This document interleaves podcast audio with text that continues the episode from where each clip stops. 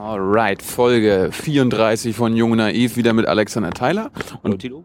bevor wir anfangen, seid nochmal darauf hingewiesen, es gibt immer noch das Crowdfunding, ist jetzt schon bald vorbei, aber ihr könnt immer noch ähm, spenden, unterstützen, das Ding besser machen, geht einfach, was, was gerade angezeigt wird, auf crowdreporter.de slash Jung und Naiv und ähm, ja, gebt uns das Geld. So, apropos Geld, wir haben uns wieder in die Kälte begeben. Es ist ja, obwohl es schon April ist, immer noch ziemlich kalt draußen. April, April, der weiß nicht, was er will, ne? Genau. Apropos, ich weiß nicht, was du willst. Ähm, du, du wolltest mir diesmal nicht erklären, worüber du mit mir reden willst.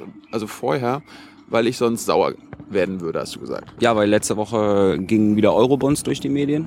Ja, aus verschiedene europäische Politiker haben wieder Eurobonds in den Mund genommen, so ein ganz schlimmes Wort. Äh, ich weiß, das ist ein, eines der ekelhaftesten Wörter, die ich kenne. Also ich habe letzten zwei, drei Jahre so viel drüber gehört, so viel miese, schlechte Sachen, warum das schlecht nicht nur für uns, sondern wahrscheinlich für die Menschheit ist. Ähm, du willst mir natürlich jetzt bestätigen, dass Eurobonds großer Mist sind. Sag mir, warum Eurobonds großer Mist sind. Nee, ich wollte dir eigentlich sagen, dass wir damit die Euro-Krise beenden können, wenn wir wollen.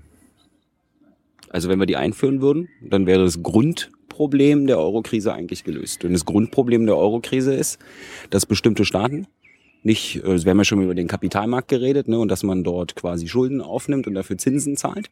Kapitalmarkt heißt nochmal, äh, da jeder, der Geld hat. Äh, Genau, wenn du Griechenland, wenn du griechische Staatsanleihen kaufen würdest, wärst du der Kapitalmarkt. Typischerweise machen das natürlich Banken, große Fonds etc. Ähm, Und dort gab es Ja. das Problem, dass bestimmte Staaten halt so viel Zinsen auf ihre Staatsanleihen bezahlt haben, dass es einfach nicht mehr ging. Das heißt also, die waren dann kurz vor der Staatsinsolvenz und in dem Moment, das ist das Grundkern der Euro oder das ist das Grundproblem der Euro-Krise, dass bestimmte Staaten zu hohe Zinsen zahlen. Und wenn wir jetzt Eurobonds einführen würden, dann würden wir ja alle füreinander haften. Ja? Und dann würde jemand von außen sagen, okay, äh, muss ich ja nicht Italien trauen. Da reicht's ja, wenn ich Deutschland traue. äh, sag mal, aber das ist doch äh, jetzt auch schon wieder so, da muss ich ja quasi, oder als müssen wir als Deutsche ja quasi die, die Schulden von Italien da mithaften und äh, dafür Verantwortung tragen. Ich meine, am Ende machen die dann alle, was sie wollen. Genau, das ist ja der Knackpunkt. Wollen wir die, wollen wir mithaften für die anderen? Ne? Und äh, dürfen die dann weitermachen, was sie wollen. Mithaften tun wir für die anderen sowieso schon. Das heißt also, wenn dir du hörst ja immer Wie- wie- Eurobonds. Wie, wie, wollen wir, haften, wir haften jetzt schon.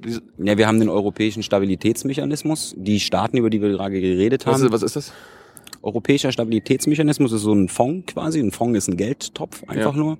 Und aus diesem Geldtopf dürfen sich jetzt die Defizitländer, also diejenigen, oder nicht Defizitländer, sondern die, die ein Problem haben und die Troika bei sich ins Land lassen, also die Aufpasser quasi, die bekommen dann im Moment Geld aus diesem europäischen Stabilitätsmechanismus und für den haften Aber, wir ja aber, auch. aber nur, wenn, wenn die Troika rein darf und sagen kann, Genau, da ist so der, geht's lang. Genau, da ist der Knackpunkt halt. Ne? Wir quasi, wir haften immer nur oder wir geben Bürgen raus. Wir sind die Bürgen, wir geben Garantien, wenn ihr euch bestimmten Regelungen unterwerft. Und das ist unseren, unseren Regelungen. Genau. Und im Moment wird das halt immer nur so fünf vor zwölf gemacht. Das heißt also, wenn es gar nicht mehr geht, ja, wenn die Staaten schon über Monate oder Jahre hinweg viel zu hohe Zinsen gezahlt haben, so kurz bevor der Patient tot ist, sagt man dann quasi, äh, willst du nicht lieber einen Kredit von uns haben? Das war ja, jetzt dafür war, war, muss, bei, war das bei Zypern jetzt auch so?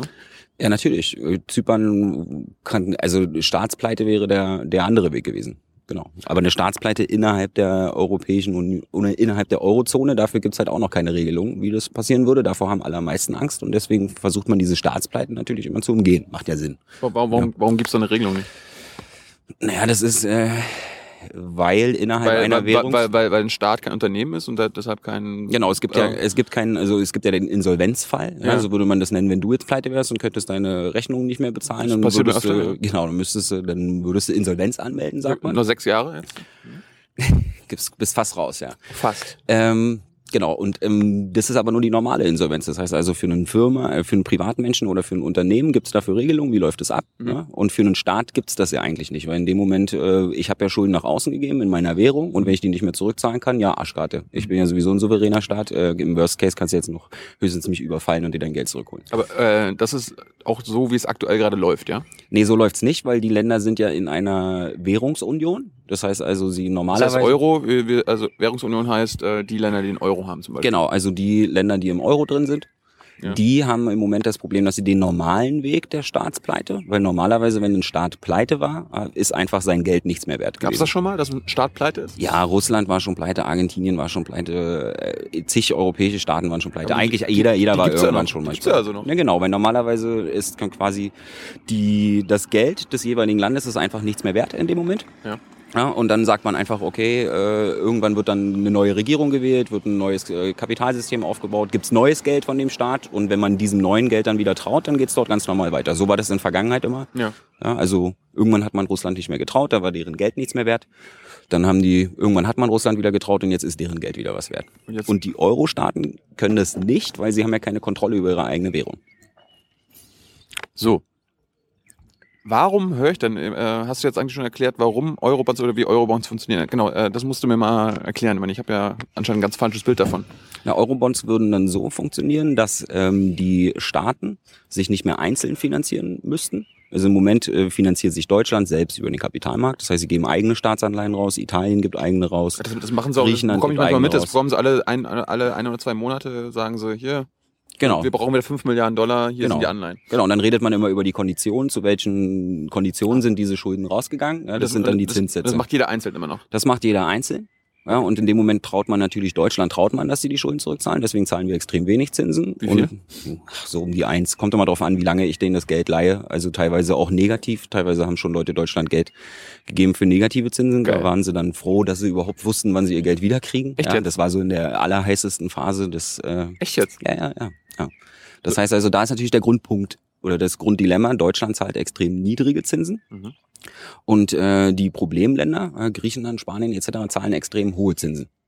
Weil denen nicht so getraut wird, dass Genau. sie das Geld wieder zurückbekommen. Und in dem Moment, wo die Eurozone einfach sagen würde, jetzt gibt's nicht mehr italienische Staatsanleihen, jetzt gibt's nicht mehr griechische Staatsanleihen und auch nicht mehr deutsche, sondern jetzt gibt's nur noch Eurobonds. Ja, das heißt also, in dem Moment äh, würden, würden sämtliche europäischen Länder bei irgendeiner europäischen Kommission, also nicht bei der, müsste man eine neue gründen, Ja. ähm, anmelden, wie viel Geld sie brauchen in dem Jahr. Ja, müsste man sich dann vorher einigen, wie viel Geld darf man denn eigentlich innerhalb der Eurozone ausgeben. Haben wir ja auch schon mal. Das sind die Maastricht-Kriterien, kannst du dich vielleicht noch dran erinnern. ja, aber die hat auch keiner eingehalten. Ja, weil halt nicht festgelegt wurde, was passiert, wenn du dagegen verstößt. Genau. Genau. Und wer, wer waren die Ersten? Deutschland. Schland. Schland. Anyway, ähm, weiter mit den Eurobonds.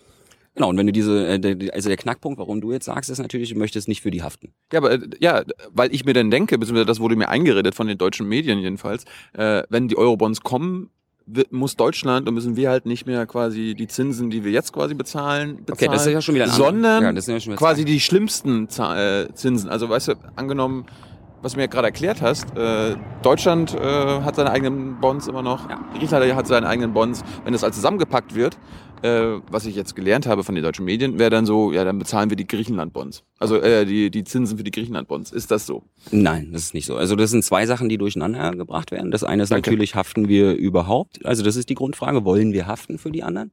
Da ist, da, als, da, als, da, als, als da, Europäer sagen, okay, tun wir mal so, als ob wir jetzt äh, Also überzeugte Ro- Europäer sind. Ja. Ja, genau. Ne? Und außerdem tun wir es auch sowieso schon, weil so. über die Europäische Zentralbank, über den Europäischen Stabilitätsmechanismus, da hängt Deutschland genauso mit drin bei allen Garantien. Also du haftest sowieso schon für alles, was abläuft. Danke. Das heißt also, dann kann man das auch einmal offiziell machen und dann über Eurobonds machen. Ja. Dann ist natürlich der Knackpunkt, wie teuer werden diese Eurobonds? Ja, weil Griechenland, die haben ja irgendwann mal 20 Prozent Zinsen gezahlt und Deutschland zahlt 1 Prozent Zinsen. Ja, wenn ich das jetzt zusammenrechne, 21 und dann durch zwei Teile, dann bin ich bei 11,5. Dann zahlen wir alle 11,5 Prozent Zinsen. Aber, aber, So aber braucht Griechenland so viel Geld wie wir?